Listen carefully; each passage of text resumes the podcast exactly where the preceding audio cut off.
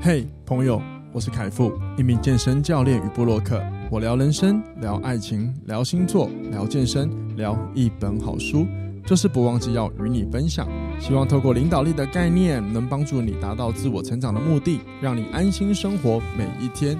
欢迎收听，哇，这就是人生。欢迎收听，哇，这就是人生。大家好，我是凯富，我是康娜，欢迎回来今天的节目。今天来跟大家随便来闲聊一下，随便来闲聊。我不知道讲随便，我是说我们来轻松的聊聊一些我们在生活中是不是有一些呃，好像可以被打破的事情。然后呢，这些事情我们会透过我们自己过往的一些呃经验呢，来跟大家聊聊。很多哎、欸，例如。比例如孕妇不能拿剪刀这件事情，哦，孕妇不能剪头发这件真的，这就是一个蛮，我觉得蛮可以被打破的。然后还有像什么一些大家对一些结婚模式的概念啊，什么是有哪一些事情是可以被打破的？所以今天这一集呢，如果说老师你是个很传统的人，先声明了，你可以不用认同我们讲的东西，那我们也不是要否定。某一些传统的东西，因为像我本身有一些事情也是蛮传统的，比如呢？比如，比如，比如，就是女儿不可以交男朋友，没错，就是这样子。你不会有女儿？没有你这样子诅咒人的啦！哦，真的很缺德呢。我为了保护那个女儿的自主权，所以我希望你不要有女儿。没有那么缺德的啦。好了，反正呢，就是有一些我觉得可以聊了。那我觉得这些传统的一些呃跟架构啊，就是会影响一些比较可以打破的一些事情或者它的架构。我觉得大部分我自己印象会比较深的，都是在两性关系上面。当然，我今天这一集并不是要聊爱情，我还是想聊的就是一些做事想法，还有你为何这么做。以及就是也会跟最近我一直很喜欢聊，就是未来的生活的一些想法有关，好吗？那我们就进入今天的主题喽。会让我想要录今天这个主题呢，是有一次，呃，好，我不知道我是我在跟谁聊天，然后我就聊到我跟我老婆的相处方式，就是我们并没有住在一起，嗯，我们不是每天住在一起，然后呢，就聊一聊之后，对方就说：“哦，所以你们是假日夫妻。”然后我第一个想法就是我投一个问号，就是为什么我没有说我是假日夫妻啊？他们平日没有住在一起，一般人。可是有时候平日你会回来啊。假日夫妻啊。可是你平日有时候回来啊，就是对啊，所以我当时就在想，嗯，哦，这样子大家就会觉得是怎么样怎么样。那最主要的原因是，对方就会露出他不想要经营假日夫妻这个事情。嗯。然后呢，我就会更笃定了我这种叛逆的想法，就是。我没有说我是假日夫妻模式，好吗？不要一听到我们没有住在一起就等于假日夫妻。于是我就在想，就是我们的生活当中真的有很多的名词，嗯，好，那名词的出现，我觉得是很好的一个发明，就是会让我们可以把一个乐乐等的东西变成一听就懂，对，用简单它或者是包装它。像很多哲学人就喜欢发明一些词，其实它是好的，嗯，可是呢，用在很多。比如说不同的情况，如果你发现你都会很容易被这些名词的定义框住了你的选择，好比说啊，我这样子就等于假日夫妻，那我不想要，那有可能是因为这个名词，然后限制了你的想法。嗯，那其实对我跟康朗来说，我们从来没有，我们从来没有说过我们是什么假日夫妻，我们就只是做一个我们知道为何而做的选择。嗯，对，所以我们没有什么什么啊，假日夫妻就等于什么经营困难什么什么，没有，我们没有想那么多，我们超简单，我们只是在我们当初会这样子做，会变成就是没有每天住在一起，只是因为康纳是一个我觉得可以被归类为人生胜利组，怎么说呢？因为他现在的工作是一份大家小时候一定都会常常听到的一句，我觉得有点像是愿景的词，叫做“钱多事少离家近”。哎，那个钱多要看个人定义。对，所以我的钱多呢，是以你的这个职位、这个角色，他可以领的最高峰，你领到。因为很多人在这个角色也领不到那高峰。那既然他的工作最主要是离他家很近，那我就不懂为什么结了婚之后他就要。刻意跑到我家，然后每天花比较长的路程去上班，我觉得那个投资报酬率太差。我们当初是很清楚知道这个原因，不需要这么累。然后我老妈也觉得你何必那么累呢？嗯、所以我们就变成就是，哎、欸，先以他的他自己的家，他的那个模式不要乱变动为主，所以我们就变成就是没有每天住在一起，然后没有什么什么谓的什么假日夫妻，嗯，也没有这种想法。可是很多人听到说我们一样都住在高雄，然后反而这样子还是分开住，对于很多人来讲，觉得是很新奇的一件事情。对，没错。那呃，这个就我，可是我其实听到新奇的时候，我当下也是满头问号。我我相信你也是啊，嗯、因为对我们来说，我们就没有特别要做一个什么特别奇特的行为，我们就只是很理性的在看，嗯，怎么做对我们两个生活来说比较方便、比较便利，嗯，所以就这么做了。对啊，那我真的到今天为止，还是听到很多人就是说啊，你是假日夫妻啊，什么什么的。那我当下会觉得，哦，就是我可以了解你们用这个名词啊，但是我对于那些会觉得啊，我可是这样不好吧？会不会怎么样？你双方父母怎么样的人，我会觉得是不是你们的焦点都摆在这个名词，然后就想那个模式会如何？可是不是更重要的，应该是你为什么这么做？嗯，然后把这个你的为什么的原因说给，比如说你的另一半。或者是你的，比如说你的父母，让他们了解，这好像更重要吧？那如果遇到那种真的非常传统的人，他觉得说，你既然已经选择要结婚了这件事情，你不就是应该要那个入境随俗，就是到男方那边去过生活嘛？那即使你在骑再远的路途，你都是应该要这么做的。是啊，所以这个时候你就可以堵他。那为什么不是男方搬到我家来？啊？更传统就会说，哪有男生住到女生家的？对啊，所以我跟你讲，我很叛逆啊。来这边，记不记得当初我问你要不要结婚的时候，我是怎么讲的？我讲了一句很屌的话。你问我要不要娶你？对，没错。各位，就是连这种东想法上都是可以打破的。我当初是问康要不要娶我，但是我觉得我想要做到，而也是我真心希望，因为我本来就很在意公平性，所以我连这些事情上的公平性，我都会觉得。为什么一定是女生要嫁来给男生？嗯，为什么我们不能邀邀呃邀请女生把我们男生娶走，对吧？我觉得应该不用用什么嫁跟娶，我觉得就是一起共同生活。其实那时候我是问你要不要一起相处，然后我只是在后面好玩，我就补了这些，我觉得就当下浪漫的话嘛。这个是我当初跟卡娜就是也算求婚的那个这个这个说法。嗯，对。那你说传统的呃想法的话，对不对？我觉得这就是，我觉得这就是因为前面有很多的一些观念灌注到我们，不太敢去说你表达你内心真正的想法。嗯，好比如说有些传统的父母就会觉得，那你不是结了婚就应该嫁到我们家来，或怎么样怎么样嘛？嗯，那我觉得其实如果你是假设是女生那一方，你如果已经感觉到这个没有很好，首先你第一个你一定要先。我觉得还是要很清楚想想好，你现在所做的每个决定的原因，那个 why 是什么？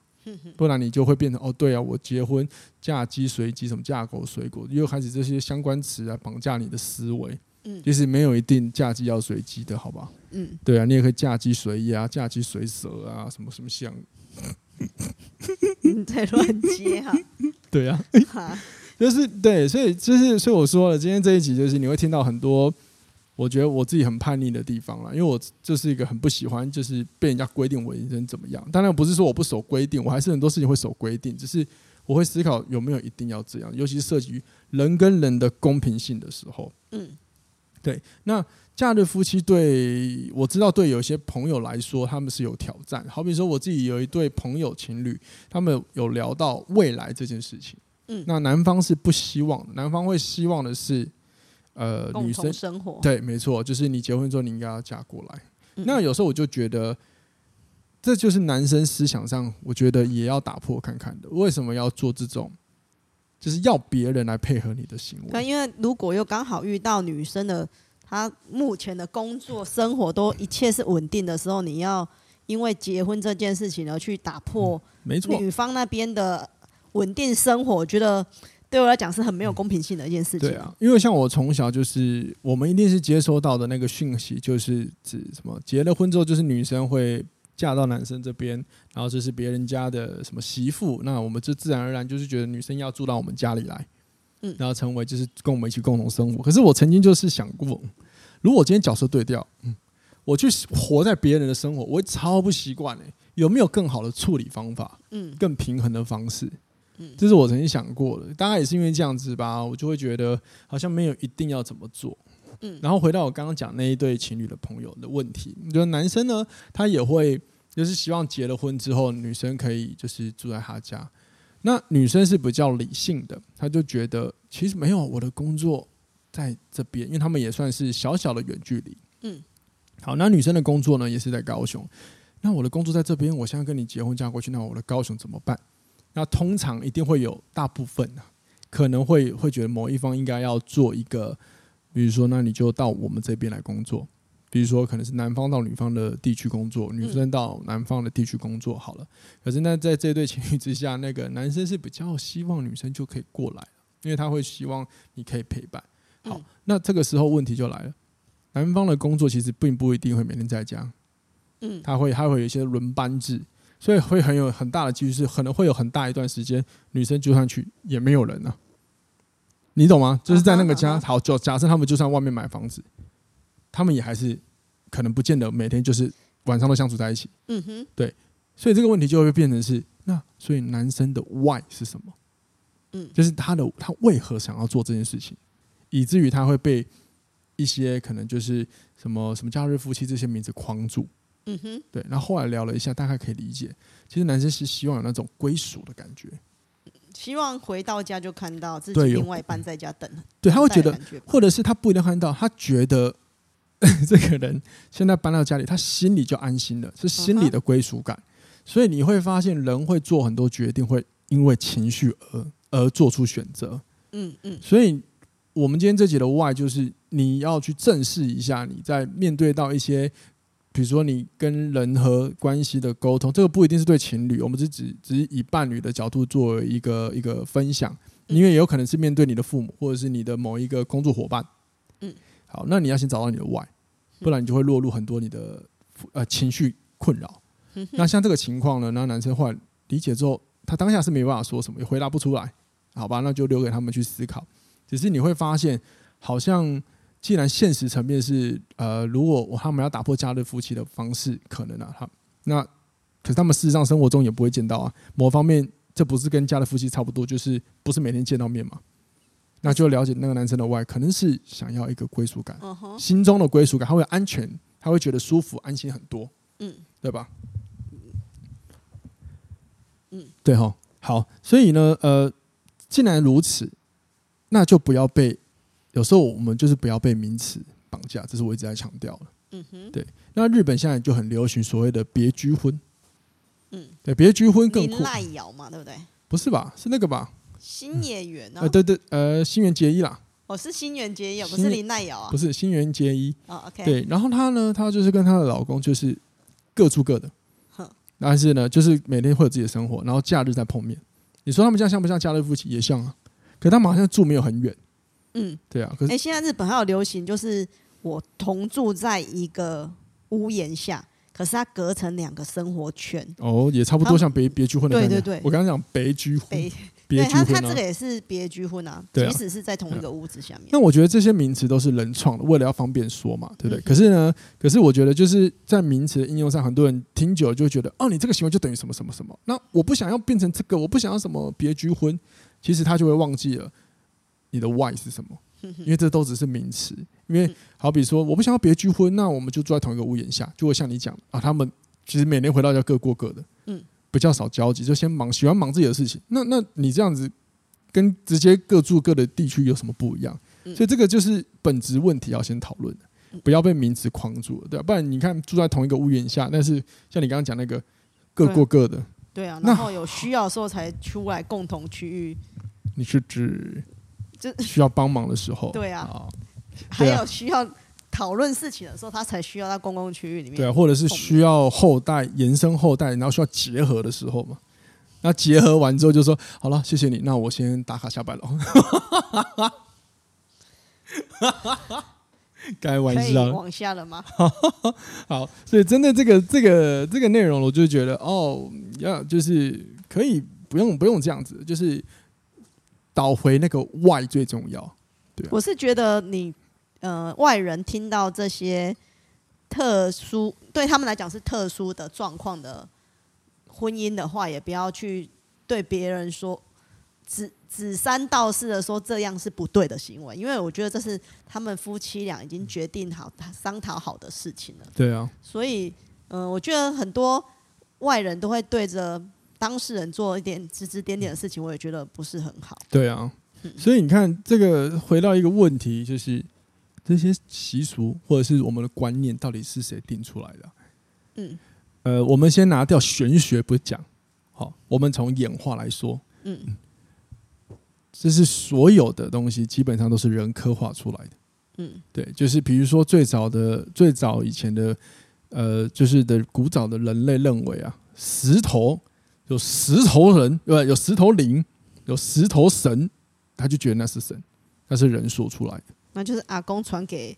爸爸，爸爸传给孙孙子，就一直对，所以有可能演化下来，一直到今天，很多行为就是我们就是去把它撰写，因为我们我们相信，然后我们写，然后呢，一个人信不算，两个人信好像可能可能，但是还不一定会相信。但是呢，如果全部人都信的时候，叫做互为主体的一种一种观念传递，就是大家就会把它当成对，就是这样子。只要大家信了，只要人够多，他觉得这是对的，那就是这样。那很多像像很多传统的，比如说什么结婚什么，这也是我相信应该是古代朝代留下来吧，封建制度啊，什么男尊女卑啊，就女生结婚就应该听男人的啊，或者是夫家，然后一就一直流传流传流到现在也说不定了。对啊，我最受不了的是那个，就是男生男女结婚之后，你明明就是比如说我是吴小姐，然后你就会瞬间变成王太太。然后我每次人家讲这样要这样称呼我的时候，我就会说，嗯，我还是吴小姐，不是什么王太太。对，因为我就不懂为什么只是结婚就会变成某某太太了、欸。而且而且你知道吗？我还有我有一个受不了，就是结了婚之后，比如说有人看到我，然后我们两个共同出行在的地方，然后假设假设我们两个出现在某个地方，然后以前呢，哎呀，配话呢，配话呢，怎么没有来？假设你还没出现的话，然后结婚就是，哎呀，你老婆嘞？奇怪，他就配话，为什么要我老婆？或者是他看到我，哎、欸，你老婆在那，不用，你就告诉我配话在哪就好了。看我们两个真很鸡巴，但我就不懂，就是为什么一定要冠某个词，你知道吗？对啊，然后想说，因为你们结婚啊，呃，可是怎么被称呼，不是应该问我吗？因为怎么被叫嘛，对吧？嗯，好，所以这个我也是觉得我很纳闷。然后呢，因为接下来我想要再聊一些，我就是我觉得 生活中一些传统的事情。我现在想讲，接下来我要讲这个，纯属我个人叛逆的思维。然后你不认同的，请你不要转台，你但是你就笑一笑就算了。就是我有时候也不懂一个传统的习俗，就是我们就是好像我阿公阿公去了去了的时候，然后就是在那个仪式上就要就要倒酒给他喝。那我那时候心里就想，我爷爷生前又不喝酒，为什么挂的时候就要喝酒？那他承受得了吗？我就一直不懂这些东西，你你懂吗？有啊，有，因为那个在。那些仪式当中，不是大部分都说要就是拜素食嘛？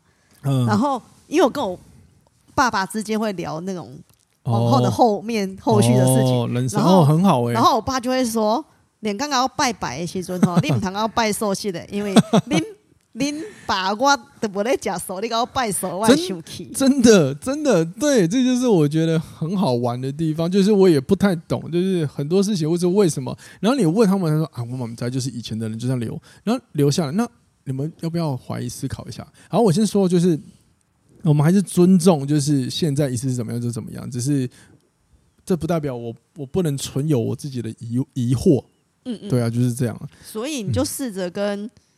自己亲近的人聊这个啊，有有有，有，我觉得我觉得我觉得你可以，我可以跟家人聊一些生跟死的话题，我觉得是一个非常前卫。对，因为聊完你也才知道，真的发生这些事情的时候，你怎么顺着他的意思去做这些事。没错，因为像我小时候，我家里是不能讲，就是提到死这个字就不太好。嗯哼，对，我就可他们觉得这不吉利。那我心里就想，我我先讲哦，就是撇除玄学不讲，我就觉得这个为什么不能讲？我就觉得哦，这不是。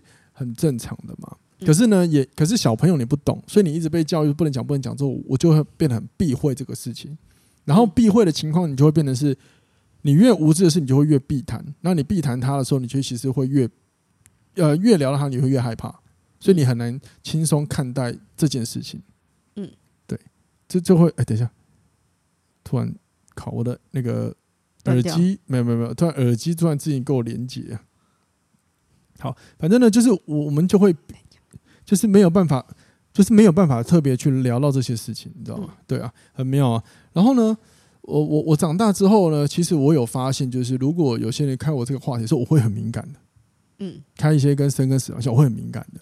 嗯，或者是直到我就发现，因为我曾经遇到一个主管，超喜欢跟我讲这些有的没有的，然后他也给我一个观念，就是这些很正常，我才慢慢转那个观念。嗯，然后才打破我的思考上的限制。对，其实我解读他会害怕，是因为从小被归类为他是个禁禁字。可是如果换个角度想，这个很人很很正常的，用行为来看，我就解惑这件事情了。嗯哼，对。然后，当然这件事对我来说，可能对可能我不知道对待听众朋友怎么样，但是至少对我来说，当时当时是一个很重要，就是我打破一个思考传统的一个一个限制性。嗯哼，然后在我后来我看了就是书，比如说那个熊仁谦这个作者的书，他在印度，他是有讲印度哲学的时候，然后他有聊到生跟死，其实他有讲到就是主要是我们的教育不叫没有人教我们怎么看待生跟死这个事，然后你越不知道越无知，你就会越容易有恐惧，嗯，然后用脑科学来解释就是你越不知道事情，你就越容易产生不确定，不确定你就会容易害怕，你会视它为威胁，嗯，对，然后呢，我就觉得哦。真的蛮有道理的，对啊。可是你看哦，虽然我打破那个观念，对不对？可是我还是会对这个还是会有一点点的呃的感觉，所以这就是刻在我我的记忆里一些很深的一些一些传统想法，对啊。但我也努力的，但是我还是去看了很多相关的东西，就是去了解它了。所以当然有比较好一点，只是你各位就要了解，如果说你有很多想法，你是被禁锢了，然后被很多传统的想法、名词、想法禁锢，你会发现其实很不自由哎。对啊，那个讲到不自由，那个女生啊，我觉得东方社会里面对于女性来讲，他们要求女性不能对自己的情欲抒发自己的情欲或者性。哦，他们会觉得女生就不应该谈论这个。哦，真的假的？真的啊！现在还有吗？还有，你如果你一个女生太太 open 性感的，或者是行为比较 欧美一点的话。大部分的的眼光还是会觉得说，你这个女生就是不太正经，或者是你正常抒抒发哎讲性这件事情的话，嗯、呃，一些保守派或者传统派的人会觉得说，你就是一个很没有妇道的女生嘛。了解，对啊。延续你这个跟女生有关，我们会讲到女力嘛。那女生的你各位其实就是觉得现在就是已经比较开放，对于女生的一些。一些一些限制或者是观念，是不是已经已经有打破一些传统，对不对？可是呢，其实今年二零二三年，女人迷她的有做了一份那个女力洞察报告，里面其实还是有写到哦，就是呃，女性在职场上目前还是会面临的三大挑战。嗯，然后我们是不是已经觉得这是我们强调女权公平，是不是感觉在打破传统？其实还是三个问题存在。第一个叫做同工，但是不同酬。嗯。也就是说，你工作一样，可是女生的报酬还是相对来说比较少，所以你会发现女生还要更辛苦。嗯，然后这我就，然后这个我会观察到一个问题，就是女生会更压力，因为女生辛苦的点就在于她们有一些呃，不，对不起，不是她们有些，就是她们需要面对职场上的自我价值、自我实现的认同。可是同一时间，如果她们有婚姻的时候，她们又有要担负起照顾小孩，我觉得这是母性的问题啊，就是天性啊。就好比演化论，让男生就是需需要去外面狩猎。嗯，因为这是演化留下来的基因，那女生就是在部落里做好顾好家的行为，所以这个行为可能也会让女性现在，假设你结了婚，你还是会另外一个就是顾好家也是你的责任，就变成蜡烛多头烧啊。有一点，那那我不是说男生结了婚就不顾家，不是，只是说男生的你会发现男生的顾家是在外面拼，那女生是想把内顾好，嗯，对吗？这是演化的一个，这是有研究的嘛，嗯，对。那另外一个就是晋升的资源不足。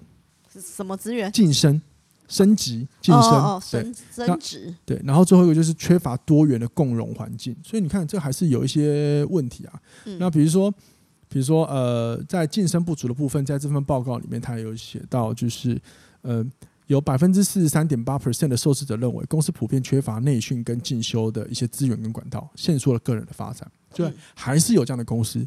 可是呢，虽然说我自己去之前去上过一些相关的一些主管。一个领导力的课程，其实我看到很多女性的主管，然后但是我我其实有提醒自己，这只是我看到，不代表全貌。一定还有很多人没有这个机会。当然，我们撇除那些可能自己也不愿意进修的人，嗯哼，对吧？好，然后呢，就是这样，很有趣哈。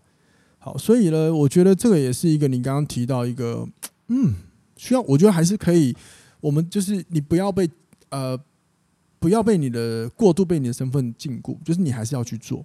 即便说可能如果是你是女性朋友的话，然后呢，你觉得有一些职场上的一些环境不是那么公平，但是不要去破坏了你做每一件事情的 why。嗯，我觉得虽然现在女权进步的还是算缓慢了，是我我，但我还是觉得我们还是需要慢慢的去再争突破那个对。那个没错，要不然我觉得真的是太慢了。嗯哼，嗯哼，嗯。这这边报告后面还有写啊，就是呃，针对就是女生的职场三大挑战的现况啊，比如说性别歧视的问题，然后年龄的歧视问题，身材就是身材外貌的歧视的问题啊。嗯嗯。然后他是呃，我看一下，呃，就是性别歧视哦，它占五十七点三 percent。性别啊，那年龄呢？我觉得年龄五十点九 percent。你一般一样的年龄，在某个职位上面的话，嗯、男生就会被称赞，嗯，就觉得说哇，你就是很很有成就。哦、可是女生如果刚好又未婚，然后到了某个年龄还没有到，然后可是可以到了某个职位的话，有些很传统的会觉得说，你就是女强人，你根本就是。呃，是，你就是不应该在这个位置上面。他觉得你就是应该要结婚生子去了。哦，真的、哦。嗯，好吧，这个就我就觉得这都是啊，可以打破传统的一些想法，就何必嘞？嗯，就是就大大家不都人类吗？对，哎、欸，我现在讲这个不是好像我要塑造一个人设，你各位也知道最近人设崩塌是，我现在讲的是我真实的想法哈，我真不知道怎么突然想要证明一下。对，就是就是这些歧视，那你说？呃，男生的有没有歧视男生？我觉得也是有。好比说，男生的一种歧打破传统限制，就是男生不能示弱。嗯，我觉得现在很多男生会愿意说，可是说出你的问题，可是还是有点惊。甚至在《脆弱的力量》这本书里面，嗯，对不对？曾经作者就有写过，因为《脆弱的力量》那本书，他只是在讲，就是我们我们那个内心有时候坦诚一下你的呃脆弱感，其实是好事。嗯好，但是我我还没有全部看完这本书。然后呢，但是作者有分享到曾经有一次的一个他去演讲，然后发生一个趣味的事情，就是他演讲完也是在讲这个，呃，比如说展现你的情绪，适度展现情绪啊，等是好的，是大家可以接受你的什么之类的。然后演讲完之后，呃，反正我记得他就是说有一个现场听众男生来问他，那男生什么类似说问他说男生可不可以哭？嗯，哎，我有点忘记的那个故事完全，但是我大概大意跟各位讲，然后。作者要说 OK 啊，什么就是说我们会包容。可是呢，男生就回了一句：“可是那为什么我们哭的时候，却又要受到你们不该哭？你们哭什么？”类似像这样子的评论，我不是展现了吗？我不是努力展现，我不是很有勇气展现我的情绪，可是换来的评论是这样子：“哎，你哭什么？你很弱呢？娘哦，娘炮之类的。”我觉得这也是现在我现在生活中还是会有的，当然开玩笑的除外。但是如果说，真实的真的是有一些冲突或者是情绪上的呃一些一些矛盾的时候，还是有这样的情况出现。嗯哼，所以这也是我觉得男生呃，我觉得还是会受到一些限制的地方。嗯哼，对，所以我这边还是想要鼓励一个男生朋友展现一下你的情绪吧，因为至少你可以跟你熟识的人先展现，因为你不会一直是最强的那一个。嗯哼，我今年一直理解就是团队很重要这件事情。嗯，对，虽然说我是自由工作者，但是我也有团队的，我有伙伴的，因为我知道我我不是每一项都好的。嗯哼，对，就好，哪怕我有时候卡纳也会看到一些我看不到的东西。嗯，对，所以所以我觉得男生是需要求助的。如果你很吝啬的去求助，那我觉得这也是一个问题，也有可能你被一些传统思维限制住了。嗯，可是呢，如果你的 why 是我真的想要解决问题，那或许去尝试求助吧。可是我这边我想讲一个比较符合很人性的事情，就是有时候我们不敢求助。我说现在讲不一定是男生或女生，是有些人我们不敢去找他，或不好意思找他，因为有一些可以帮助你的人，可能是你的压力来源。那很多人会说，成长型心态可能告诉你，你应该要解决这个问题，或是求他们帮忙。可是对我来说，呃，不一定。嗯哼，对，你可以求助，光是你愿意求助，就已经是个成长型心态了。嗯，那你可以找。谁可以让你比较没有压力，至少可以帮到你的，没有一定只能找谁。对，这也是一个很好的选择。嗯。如果真的不好意思从旁那个亲近的人去寻求帮助的话，我觉得有时候对网络的原本的脸书好友，就是不是那么亲近的人，我觉得有时候你可以释放一些脆弱，他们还是回馈给你。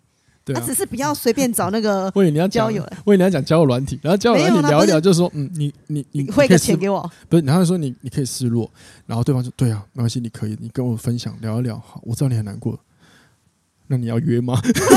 结尾是这样收尾，不是是，然后对方就说，嗯，好，我跟你讲，有可能，因为当他的情绪找到那个寄托的时候，他是有可能会当下意乱情迷的。对，所以我才说不要找，不要找交友软体，不完全不认识的、啊，就是。你以前是有交集的，你知道这个人是，对，不是坏人的朋友，对对对，而是你平常的那个平常，呃，交集又没那么多，对，所以你可以在这个呃关系里面你示弱的话，你不会觉得不好意思，因为有些人会碍于面子问题，不要去，没错，对亲近人示弱嘛。总而言之，就是尽量的，就是你要，就是其实这一段我跟他最想想分享，就是你有很多方法可以用了。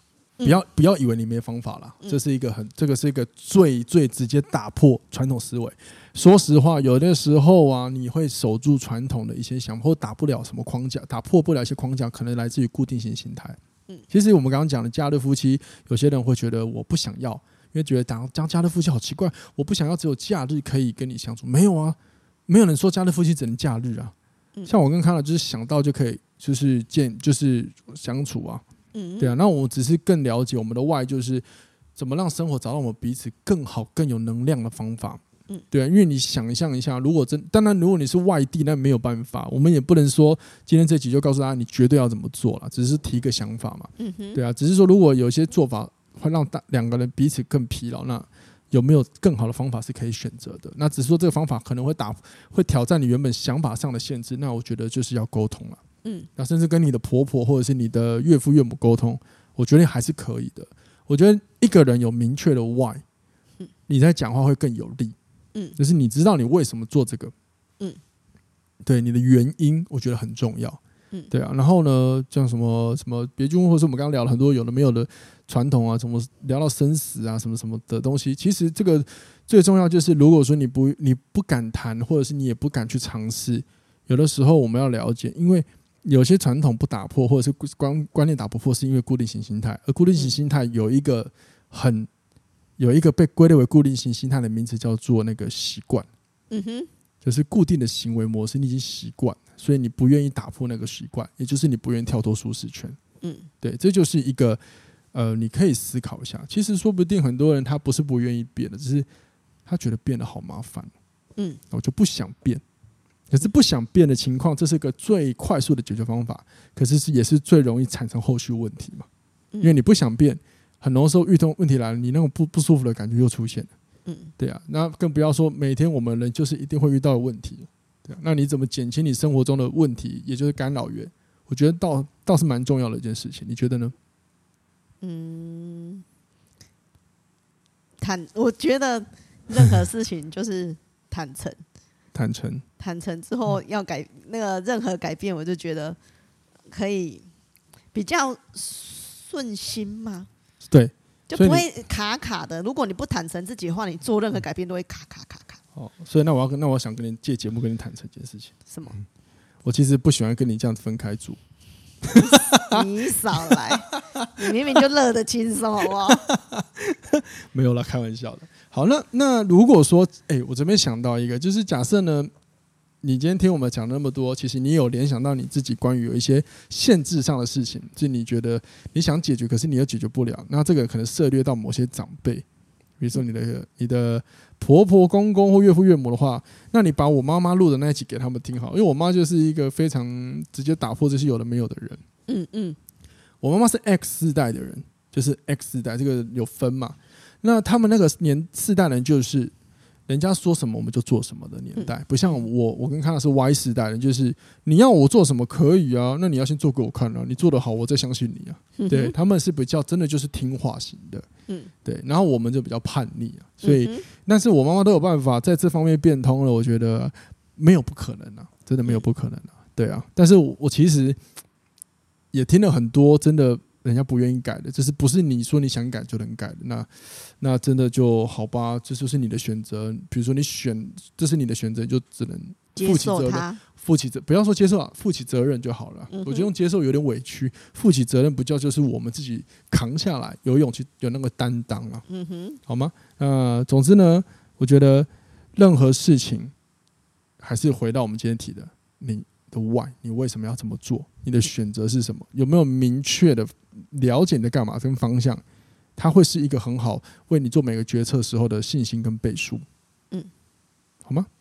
有没有补充的？没有，没有，没有的话，就请各位到今天的这个下方这一集呢，如果你喜欢的话，可以五颗星评论帮我们加分，然后给我们鼓励，然后或者是你有问题留言让我们知道了，好吗？那我们就下一次听的了，好，拜拜，拜拜。